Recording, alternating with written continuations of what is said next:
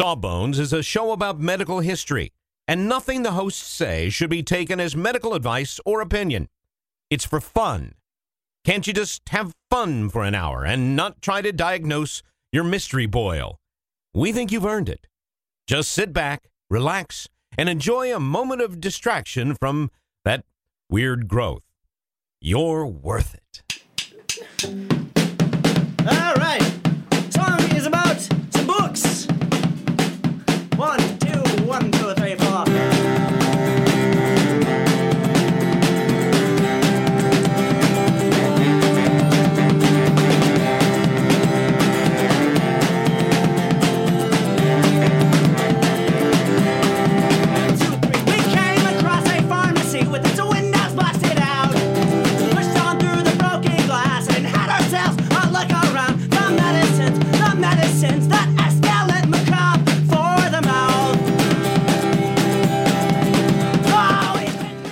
Welcome to Sawbones, a marital tour of misguided medicine. I am your co-host, Justin McElroy. And I'm Sydnee McElroy. Sid, do you want to hear it's Halloween? Do you want to hear a spoopy story? You know, you know, I'm all in for spooky stories. Um, This is my spoopy story. When I was a kid, I thought that Lyme disease and scurvy were the same thing because I knew you had to eat citrus to get rid of scurvy. So I thought Lyme disease and scurvy were the same thing until I was like in my late teens. That, that's your, that is that it? Are you done? Yeah, that's the spoopy story. Okay, I'm I'm confused. Which part of that is spoopy? Well, you um the spoopy part is you married me, and also we have an infant daughter. Uh, Okay, fair, fair. Pretty That's- spoopy, right? Yeah, I don't even know if spoopy would be the word. I think more like horrifying if I contemplate it. Well, don't don't think about it too like much. Yeah, this is- terrifying, like that's like that's not kayfabe. I I, like I thought that. Um, yeah, I thought they were the same thing. Like sheer abject terror. Okay, well, moving on. You told me we were talking about Lyme disease, and that's my anecdote about Lyme disease. Okay, so there. It was a good one. I thank Thanks. you. Thanks Thank for sharing you. that Yeah, intimate it was a detail painful story. of your life. It's okay because in the Halloween spirit, I will tell you that for many years, I said um, instead of pumpkin, um, I said uh, pump Punkman. punk, punkman. Yes, I said punkman. I couldn't for many years. I couldn't say mischief Really? for like the first fifteen years or so I did was your on Earth. did your parents correct you? Uh, when I said mishfish, no, they didn't. Really? See, my parents never told me that it wasn't Punkman. So, like, I was, I, I thought Punkman, and I also thought that if I saw like a teacher was MRS period, like if it was a female teacher and we were supposed to call her Mrs. whatever, I thought it was Mizras. And I called my, I remember calling my fifth grade teacher Mizras. And my parents didn't correct me. We're going to do better. We're gonna do better. We're going to do better. Uh, so let's talk about Lyme disease, Justin. Uh, a lot of people have suggested um, that we do Lyme disease, have, have kind of searched and then been shocked we haven't covered it yet, and so have suggested it. So thank you to Devin and Christine and Amanda and Lindsay and Tamara and Ian and Diane. Thank you guys. Um, Lyme disease is really interesting because, That's for me to decide. Well, that's true. You can tell me at the end if this was interesting. Okay, Wait until we turn off the recording. Good deal. there's uh, there's a little bit of ancient history of Lyme disease, but for the most part, this is a very modern disease. Um, we find the first description of what was probably Lyme disease from uh, Reverend Dr. John Walker, who was on the island of Jura, which is also known as Deer Island off the coast of Scotland. Um, I'm presuming because there's lots of deer. Probably. Uh, and Or he, no deer, like a notable lack of deer. why would you? Well, then why wouldn't it be called No Deer Island? I, it's hopeful. It's Deerless. optimistic. It's optimistic Deerless Island. towards a deerful future. uh, he he observed some sort of illness that caused a rash and people were in a lot of pain and he described all this and he thought it was spread by I mean he was he was talking about ticks but what he called them were worms that that might have spread this disease. Um, which from the description this is probably Lyme or something like Lyme that he's talking about. You can find some older descriptions of like skin diseases that sort of sound like the Lyme disease rash from Germany um, but it's not clear if it is in fact Lyme disease. There are other tick-borne illnesses they may have been talking about. We found evidence that the bacteria that I'll tell you about that does cause Lyme disease um, was in a German tick from 1884. How did we? Why, why are we keeping tabs on that guy? I don't know. A well-preserved tick that we know is German from 1884. How do you think we knew he was German? Like, Did he speak? The lederhosen. That's what you got. Yeah. I was gonna say because of his uh, excellent taste in beer. Okay, that's that's good. That's that's celebratory. I like that. Um, we've also found a mouse from Cape Cod from 1894 who had evidence of Lyme disease. Um, we we even found uh, Otzi the Iceman, Otzi Otzi the Iceman, which I, I like. This was just mentioned several times. Like you know, everybody's famous Iceman. Otzi. Otzi the Iceman, uh, who is a 3,000 year old mummy who was found to have the bacteria that causes Lyme disease. uh, Otzi when would they- be a really good name for our horse. Not this spelling, but Otzi the horse would be really a really positive name for a horse. I'm assuming he's a human. He's the Iceman. Yeah. Well, it just says mummy here. Is he the ice? Is it the Iceman? Is it Yeah. Iceman? It's Iceman. both both the mutant and the pilot. Um throughout the 1900s, we see a lot more research being done to try to figure out um, because we see more incidences of like this person had arthritis and then they also had a rash and we don't know why and we're trying to piece it together. We know that ticks carry some diseases and so you see like different mentions of studies and then some weird symptoms like this person also had some weird neurological problems. Um, after the advent of penicillin in the 1940s, we see people kind of just throwing penicillin at this, like, ah, you know, this is great. We have this new drug. Let's try that. Um, but we really don't see Lyme disease uh, dis- like uh, described and diagnosed until the 70s. So Wow, that's like a new disease. Basically. Yes, yes, it's it's very new, especially in in Sawbones terms. Right. very new. Um, so I want to take you back to the summer of 1975. Okay, I'm ready. Okay, so let me give you a little bit of of like info about th- just to give you a sense of place and time. Uh, the number one movie that year is Jaws. Okay. Okay, this is the year that SNL premiered. Oh wow. Yeah, this is the year that uh, Rocky Horror Picture Show was first shown. I believe Wild Cherry was burning up the chart. West Virginia's own Wild Cherry was burning up the charts with "Play That Funky Music, White Boy." Really? I didn't know Somewhere that. around this time. Yeah, you don't know that. Uh, uh, "Love Will Keep Us Together" Oh yeah, was yeah, the yeah. top song, Captain and Tennille. Um, this was also the year that in Japan they invented a little something called the VCR. The video cassette recorder. Yeah, very, a very exciting Nice. time. So this is this is where we are. That uh, if you if you're listening and you're younger than twenty, that was a machine that recorded. It was like TiVo. There were these giant tapes. You've probably seen these these old things called cassette tapes. I'm not doing this. You know what? They can read a book. no, they're going to read it on the internet. They don't read You books. can read a Wikipedia. um, so we're in the summer of '75, and it's a hot summer. Oh, Yeah. And they're suddenly in in, in a place called Lyme, Connecticut, there start to be these cases of arthritis, of what appears to be rheumatoid arthritis, but in kids. Lots of them. A lot more than you would expect to see just naturally, you know, people who have rheumatoid arthritis as children. Uh, so we have this cluster of cases. More and more kids are being diagnosed. Some of them have other weird symptoms. Some of them have rashes. And parents are getting pretty panicked about it. As you can imagine, it's a weird disease. Um, nobody knows why they're getting it. Uh, and, and it's causing quite a stir. So uh, researchers from the area and then, you know, from National Institute of Health and all those kinds of things kind of uh, all collect in Lyme to try to figure out okay what is going on? Where is this coming from? You know epidemiologists let's study this. Let's try to let's try to piece this together because clearly this is something infectious so they start looking for a common source. They study water sources and air sources. They try to find environmental toxins. They interview the kids and the families, and they start to see some similarities. The cases all started, the symptoms all started around the late spring to summertime. Uh, all these kids had been playing outside in wooded areas, which isn't like shocking. Like, you know, they're Yeah. kids. It's the '70s. We don't we don't have VCR yet. Like we just invented it. What else are they doing? right. you know of course they're playing outside like there's nothing there's nothing to do inside um so the kids are playing outside in wooded areas and they start asking them about contact with like bugs and ticks and things like that and they find that a lot of the kids say you know i, I know i was i did have a tick on me or their parents say you know i pulled a tick off of them um, and quite a few of them start reporting a rash that they describe as fairly similar. So they start thinking, these researchers, researchers start thinking, you know what, this could be the tick, specifically a deer tick, a very certain kind of tick. It's different than your dog tick, so don't get freaked out about the ticks on your dog. This is a very different tick. So they start studying could it be these ticks?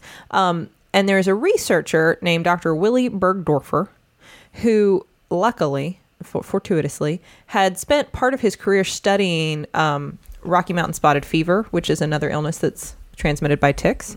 Uh, he had also spent some time in Europe uh, studying a tick-borne relapsing fever. He'd also, as he notes when you read his like memoirs, like had gone to a conference in 1949 that had proposed ticks like the deer tick as possibly being able to transmit infection. So, uh, answer me something, Sid. That I uh, you may not have the answer, but ju- just to give me some idea, like how does this happen? How does a how does a disease, um, just sort of go? Uh, I mean, is it literally new, or I mean, it's obviously not literally new because like the Iceman had it. So, like, how do, how does a disease? Is this just people not? Connecting the dots, or do you think Lyme disease changed in some way that made it more prevalent, or do you think it's just migration of the disease, you know, to, to a certain area, or, or what? How does this happen? I mean, certainly the disease migrates. That's true, and certainly we are we become better at recognizing it. You know, part of it is that th- this was probably described for many years before we just we called it Lyme disease. But uh, the bigger thing with with anything like this that's um, like tick borne or any kind of insect borne or, or things that um, probably had had created their own little life cycles with mammals other than humans and insects out in the woods it's really as we penetrate further into those areas that you start to see it spread to humans. Um, so this probably had to do with the fact that more and more people were living there. You know, after the Industrial Revolution, we there was more deforestation and more people were spending more time.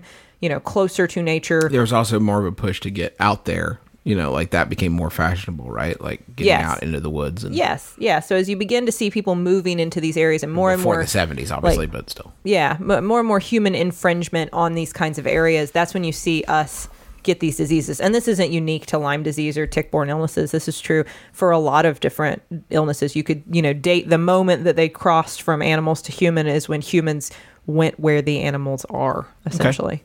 Um, so if we would just, I don't know, stay in our concrete towers, it, So what's what's it caused? you know, like we do in West Virginia. right? what's it? Uh, what's it caused by, Sid? Okay, so uh, with the help of Dr. Willy Burgdorfer, they were able to isolate the organism that causes Lyme disease. It is called uh, Borrelia burgdorferi. As you may have guessed, Burgdorferi was not like just a crazy happenstance. It was named for Dr. Willy Burgdorfer. Right. Yeah, that would be a really crazy coincidence. That would be a crazy coincidence. Your name is what? Excuse me, sir. uh, Borrelia, it was already uh, known. It's it's a type of uh, spirochete bacteria. Um, Which is halfway between a spiral and a parakeet, as everybody knows. no, Accurate, no. accurate insight. It means if you look up what, Prescient. what spirochetes look like, first Germain. of all, other kinds of spirochetes, not Borrelia, but Can other you kinds. imagine them? They're horrified. Those poor things. The body of a bird, the head of a spiral. God's greatest mistake. Spirochete. and it gives you Lyme disease. it gives you Lyme disease if he looks at you. And there's another kind of spirochete that will give Now you that's sp- syphilis. Now that's spoopy. Like you want to talk spoopy. The spirochete is spoopy. Somebody draw me a spirochete so I can get a tattoo. If you want to, if you want a tattoo of spirochetes, there are many pictures on the internet. You can Google them, and they're very pretty. I bet they're not gonna look They're like what I need them to look, look like. no, No, they're gonna not gonna look like a parrot. no, they're not going to look like that. Oh, that's true. I need a real spirochete. Okay, so that's you have a challenge. This is your Halloween challenge. Spoopy leveled at Halloween you by challenge. Sawbones. Please draw Justin a parrot with a parakeet with the head of a, spiral, right? or perhaps just a spiral parakeet. A spy. Listen, if you can figure that one out, please let me know, MC Escher, MC Escher Jr. out there listening. Um, So they uh, seriously though, look at pictures of spirochetes. If you see like dark field microscopy pictures, they're just beautiful. But they look like little spirals. You're such a Um, nerd. I am. It's a bacteria. Uh, we figured, you know, we figured out what it was. We were we developed testing for it by 1984, and we it became a reportable disease by 1987. So since then, we've been keeping track of where it is and how much it is, and and all that kind of thing. Um, it is, as I alluded to, it is carried by a tick, the deer tick, which is Ixodes scapularis. It's a hard tick. That's a very important distinction in ticks soft ticks and hard ticks. Okay. I think because they're hard. I don't touch them. When I see them, I'm going to assume it's hard. It looks hard. Um, on the West Coast, this can be carried by Ixodes pacificus, which is slightly different, but we don't really see it much on the West Coast. It's a mainly New England disease. It is spreading south. We're seeing it more and more, like in our area. There were actually four more counties in West Virginia were added to the list of endemic counties for Lyme disease um, in August of this year, so very recently. It's still not in our county. We still Oh, don't have it in our county. goodness. Yeah, but um, but it is spreading further south, probably as the animals move. But you know what? That doesn't mean so much because I bet a lot of people who get ticks are out in another count. Like they would be traveling anyway, right? Like when I got a tick in my head, I was in uh, Lawrence County, Ohio, out at La- out, Lake- out Lake Vesuvius Ex- camping. Ex- exact, which Did is funny. It's funny to I think about was- you out camping. I mean, I love you, I mean, but it's- you're at not a- exactly like I mean- Justin the outdoorsman. I mean, it was at a campground, right? Like we had some of the luxuries of home, electric griddle, whatnot. Was that when we went with Travis? No, no, no. Oh. This was when I was little.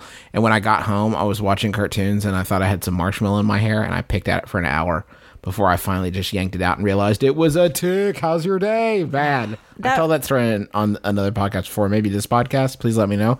Or don't. I don't. It doesn't really matter to me.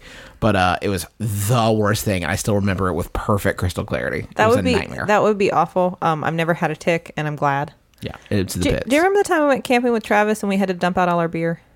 Yeah. Now that's spook. That we got caught by what park rangers. Park rangers We had dump put- out all our- forced that was us to dump out all It's our a beer. Sad day. you know what's saddest about that? That actually happened before we got there, but the the just the story of it was so so visceral to you that you have like it has formed itself in your mind. I feel like, Like, I was there. Like, like Travis there. told us about it when we got there, and I felt like his still- pain. Like I could see it. I could see that it happening. Um, so so how does the how does the bacteria get from the tick into you? Well, that's pretty obvious, right? Like Yeah. The tick bites you and eats wants your, to suck your sucks your blood. blood. Exactly. So the the bacteria lives in the gut of the tick, and when it attaches to you and starts feasting on your blood, the bacteria has to make its way. Feasting, eh? Yeah. Not just eating. No, feasting. Feasting. It's, it is Halloween. Drink deep, little friend. Uh, the bacteria has to migrate from the gut of the tick to its salivary glands so it can then like get into the little wound that it's created. Mm-hmm. You know, just like stick it down, like like spit it with the spit and the bacteria. I'm this trying is to. the worst. I know, I know. Stop it. This takes, by the way, this process, the bacteria moving and then getting from the salivary glands into you, takes uh, at least 36 hours, maybe more, um, usually more.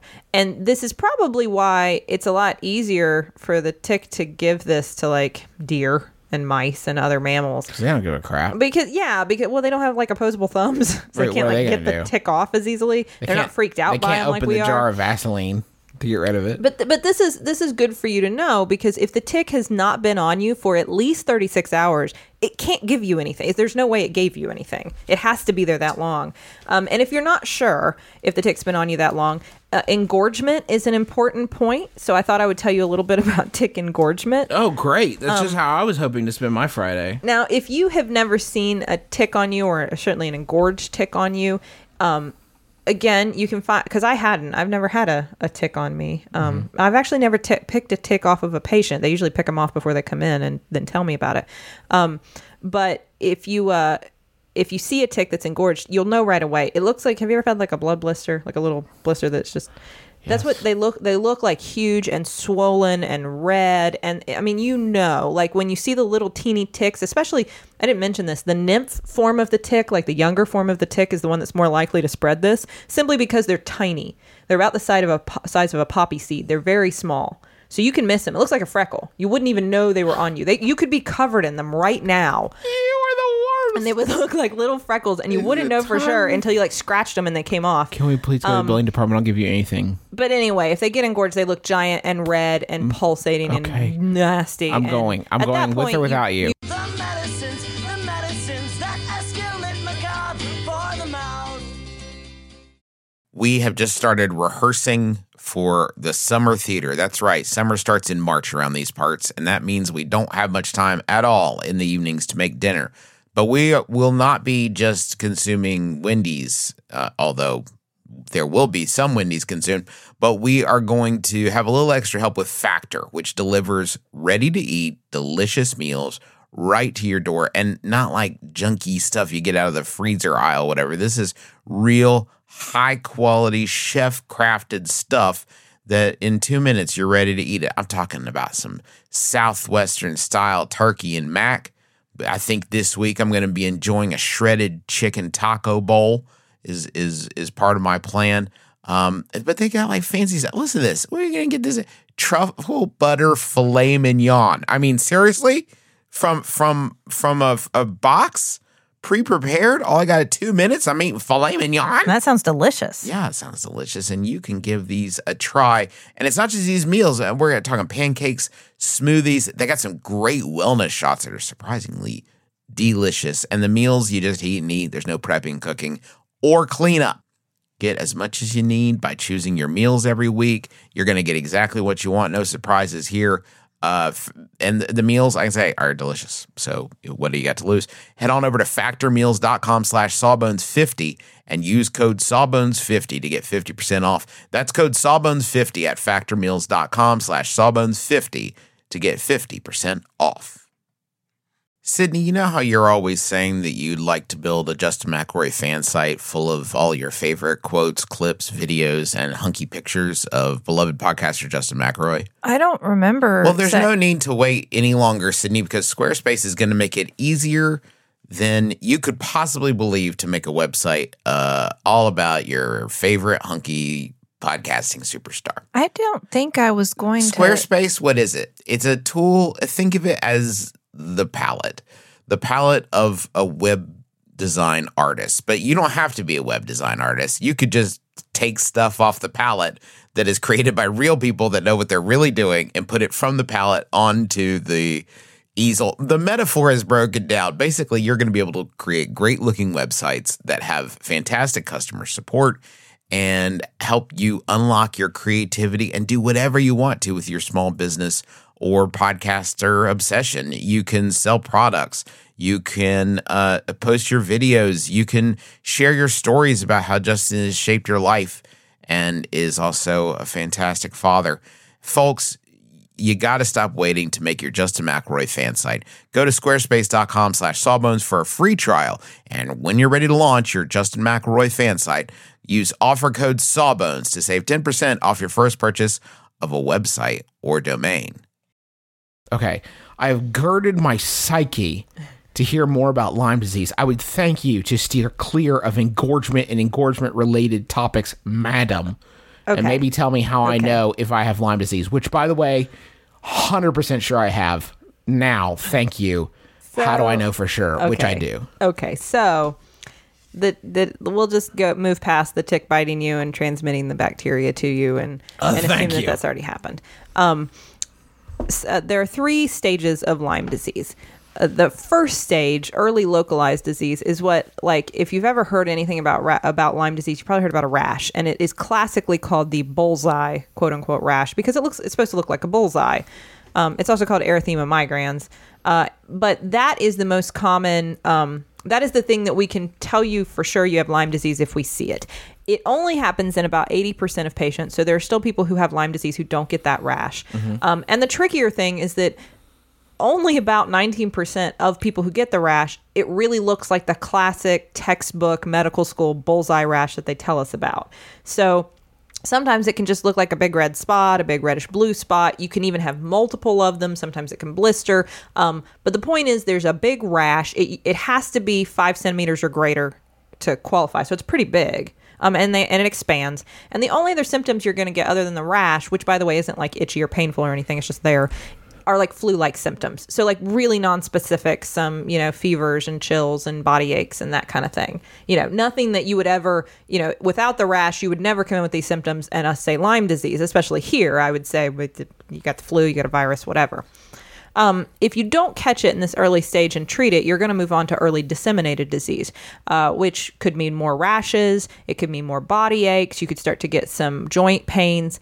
Um, and you can get some more serious effects at this point. This is why Lyme disease is, is a bigger deal, is because then you can start getting like inflammation of your heart called carditis can cause like abnormal heart rhythms, and you can get neurological effects. Um, even things like meningitis. Uh, sometimes just like neuropathies, like numbness, tingling, or like weakness somewhere. But you can actually get meningitis from Lyme disease. I gotta say, and I know there's a third stage, but like at, at this point, especially, this sounds like it would be a monster to try to diagnose. This is a crazy constellation of symptoms. It is, it is very hard to diagnose. Uh, I'll definitely mention that. It, it is a very difficult thing, especially if you didn't have the rash. And if Oh, you, you have that in the notes. Wow, I just put that together myself. no, it is. It's very hard to diagnose. Genius, junior doctor. You've been listening to me, I think. Yeah. You've been paying attention. Yeah.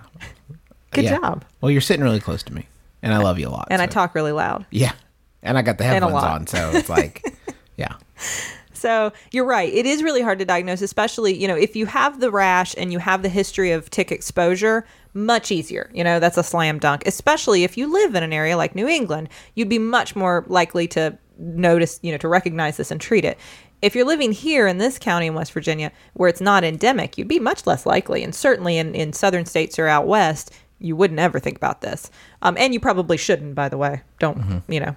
Um, but at this point you're going to be sick enough that you're going to be in the hospital and we may be testing you for stranger things hopefully um, but yeah it wouldn't be obvious if this is all you had if it if you are still not diagnosed and treated it can progress to the late stage which is when you get a lot of the uh, more severe arthritis which is probably what these kids in 1975 had because they hadn't been treated because nobody knew what they had. Um, and you can get some more severe neurological problems like permanent peripheral neuropathies, meaning like um, numbness and tingling in your hands or feet. Uh, you can get um, changes in your personality, stuff called encephalopathy. You know, some some permanent stuff can begin to happen. Not all of it is permanent. Even if you treat it in this late stage, most of the time all your symptoms will go away but there but there are some things that if it progresses this far um, may stick with you so uh, one important thing so those are the three stages of lyme disease itself. Now hopefully you catch it the earlier the better and you treat with antibiotics which i'll tell you about. It's really easy to treat um, and it goes away. That's the hopeful thing. What can happen is that if it progresses long enough before somebody catches it. Like let's say you don't remember you were bitten by a tick and you never had the rash so nobody really knows what they're looking for. Um, you can have something called post-treatment lyme disease syndrome which is which are patients who have been diagnosed and treated appropriately. They already had the right course of antibiotics but they persist to have symptoms longer than six months. Because you expect all of these things to resolve by six months once you've been treated. Um, probably a lot sooner if you've been treated you know early on. Is that common? What post post treatment? No, it's not common. It's uncommon. But some patients have it, and the later you were diagnosed and treated, the more likely you are to to develop some long term arthritis and some, um, like I said, some neuropathies, neuropathic pain. Um, this is this is very rare, but it is a huge impact on the lives of patients who have it because you know they get the antibiotics and they expect to feel better, and they wait and they wait and they wait, and they do feel better, but there are still some things hanging around, and it can be really tricky at that point to say like, is did you get it again? Is this something new? Is Lyme this a- disease too. yeah, is it because you can get it again? You know, just because you had Lyme disease once and were treated doesn't mean you can't get it again. Um, you mentioned it's really hard to diagnose. How, uh, is there some sort of, sort of test that you can do, like just gra- grab some blood and test it for Lyme disease? There there are there are many tests you can do. Um, there is a very specific. If you go to the Centers for Disease Control website or the Infectious Disease Society of America website, which is by the way where a lot of this information comes from that that I'm giving you from the IDSA and from the CDC. Um, if you have questions about Lyme disease, I would refer to one of those two organizations, especially the CDC, because it's really uh, user friendly. They have stuff that is meant for me as a physician to read, and then they have lots of stuff that's meant for people without any medical background to read. You know. Um, but they will tell you there are two tests that they recommend, and you do them in a specific order. It's it's very uh, precise the way we do the testing. Uh, the first test looks for certain antibodies. If this test is negative, you're good to go. You don't have Lyme disease. If this test comes back positive, or sometimes it can be equivocal, then there's a follow up test that you can do that's a little more uh, specific to try to figure out if you really do have Lyme disease. Even when done in the right order, and when the because ha- there are certain time frames you have to do them. Even with all that, you can still get false positives on these tests. So, as you can imagine, that makes it really tricky because now a test has come back positive for Lyme disease. Uh, you know, maybe a second test came back positive for Lyme disease. So you you think maybe this person has Lyme disease. You they s- still might be wrong. Um, it's good to know that if you have the rash and a definite history of a tick exposure, especially if you know it's been more than 36 hours that the tick was on there, you don't need to do all this. You just treat them. Okay. Yeah, you don't do any of this testing if you have those two things. And what's the treatment?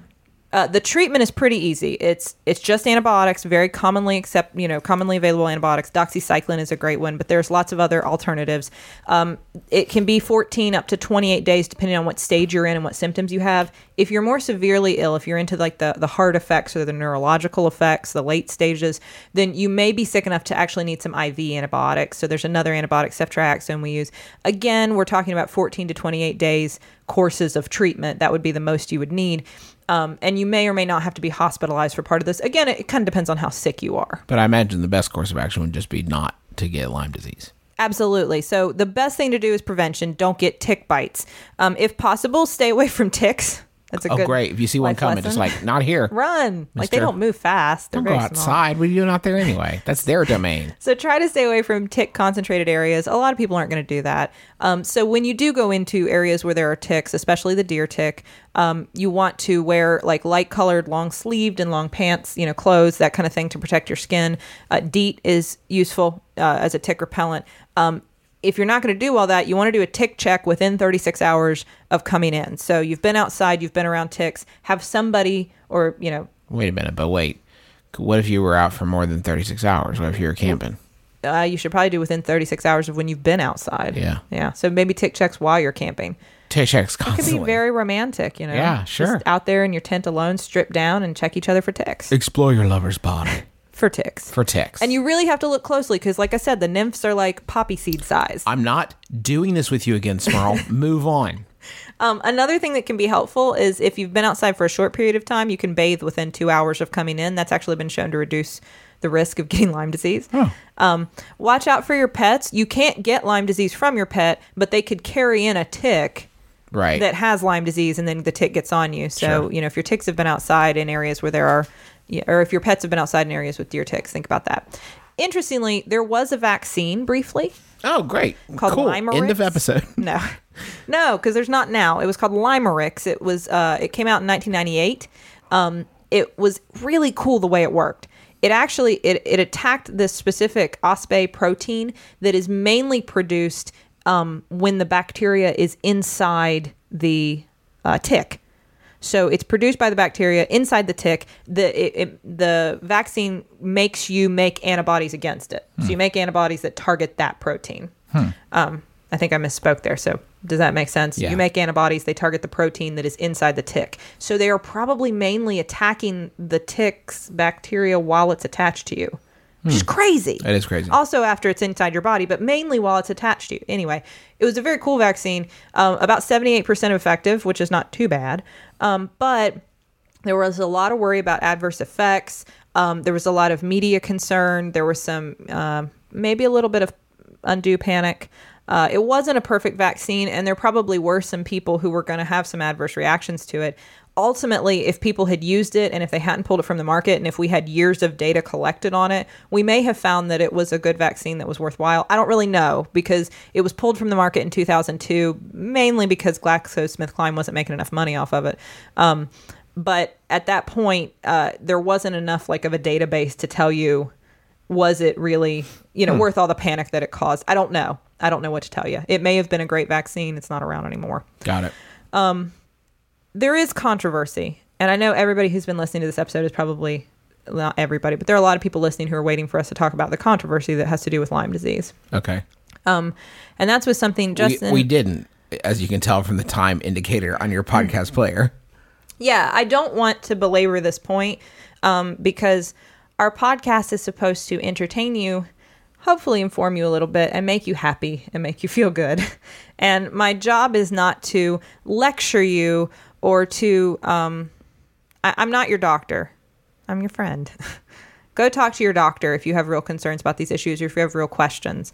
Um, but I am going to give you the information that, again, is available widely from the Centers for Disease Control, from the Infectious Disease Society of America, and also from, you know, the You're- American Academy of Pediatrics. You're talking American around Academy this of Neurology. a little and- bit. You need it. What? It, what is it? What are you talking so about? there is there is a term that you will hear called chronic Lyme disease. Um, this this is a term used to describe people who continue to have symptoms associated with Lyme disease longer than the six month time frame that we would expect um, after they've been treated. So we know that this happens, though, right? Right. The, this is Post treatment Lyme disease syndrome. Yes, this is most likely. Most of these patients have post-treatment Lyme disease syndrome. Um, the the controversy comes in with uh, do they still have an active infection? Now, the accepted medical position um, by all major medical organizations is that no, there is no active infection. And why does that matter? Because then that means you don't need more antibiotics. You know, if if if these are just the sequela that are left over after you've had an infection and been treated, not to minimize them, they're still severe, but you don't need to treat them with more antibiotics. What does sequela mean? Super quick. Uh, just like the the effects, Okay. the the after effects kind of thing. Um, but if you do have an active infection, obviously we would need to give you more antibiotics. That is where the the issue lies. Um, there are uh, physicians who are proponents of continuing to treat Lyme disease as long as any symptoms remain. Um, and these symptoms can be incredibly vague. They can be muscle aches and pains. They can be fatigue, um, you know, headaches, things that that may be attributable to a million other diseases. Um, and so there are patients who end up on quite literally years of IV antibiotics. Uh, this position is not held by any, like I said, major me- medical organization. Um, what the Centers for Disease Control or the IDSA will tell you is that likely these patients either have post treatment Lyme disease syndrome, which is a very real entity, or they have something else that just is we're just lumping in with Lyme disease and we need to do a little more digging and talk with these patients more and take care of them because they have very real symptoms that probably aren't going to be addressed by long-term antibiotics. And studies again and again show that long-term antibiotics are no benefit over placebo um, in these patients. So, um, if you are if you are questioning whether or not you know you still have symptoms, you you've been diagnosed with Lyme disease, you've been treated, and you need to and, and you still have symptoms, and you're wondering what to do next, I would go uh, talk with your physician about that about this. Ask them what the safest thing, you know, what the best thing to do is. What are the recommendations? What are the guidelines?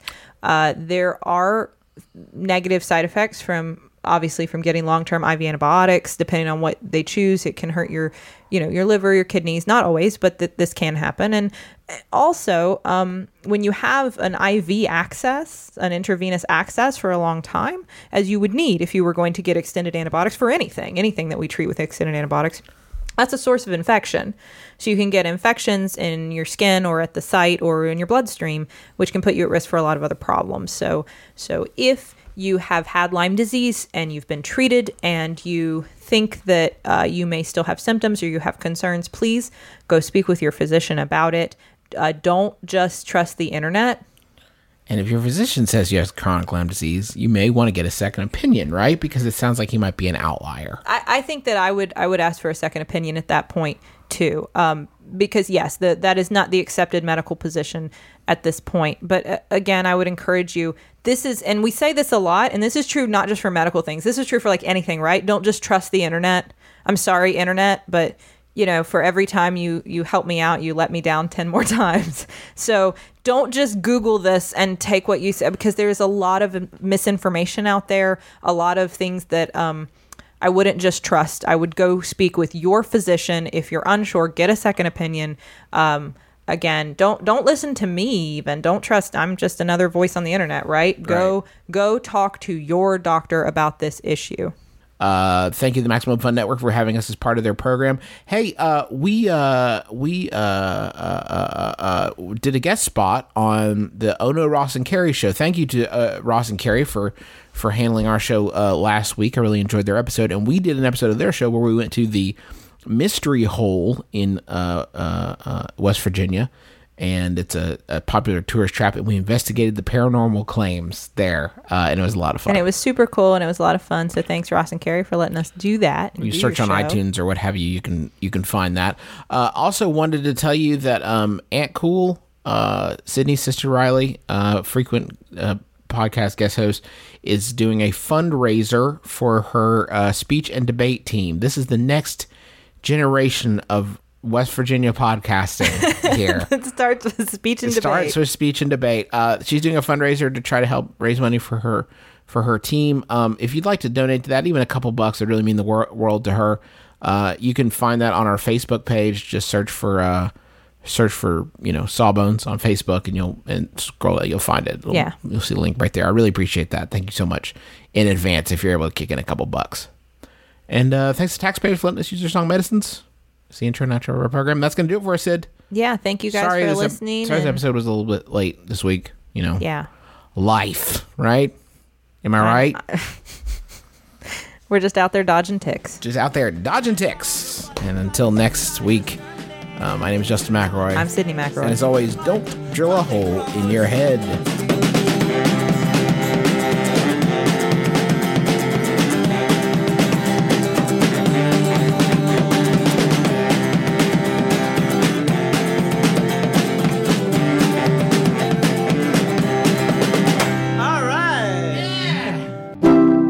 MaximumFun.org. Comedy and culture. Artist owned. Listener supported.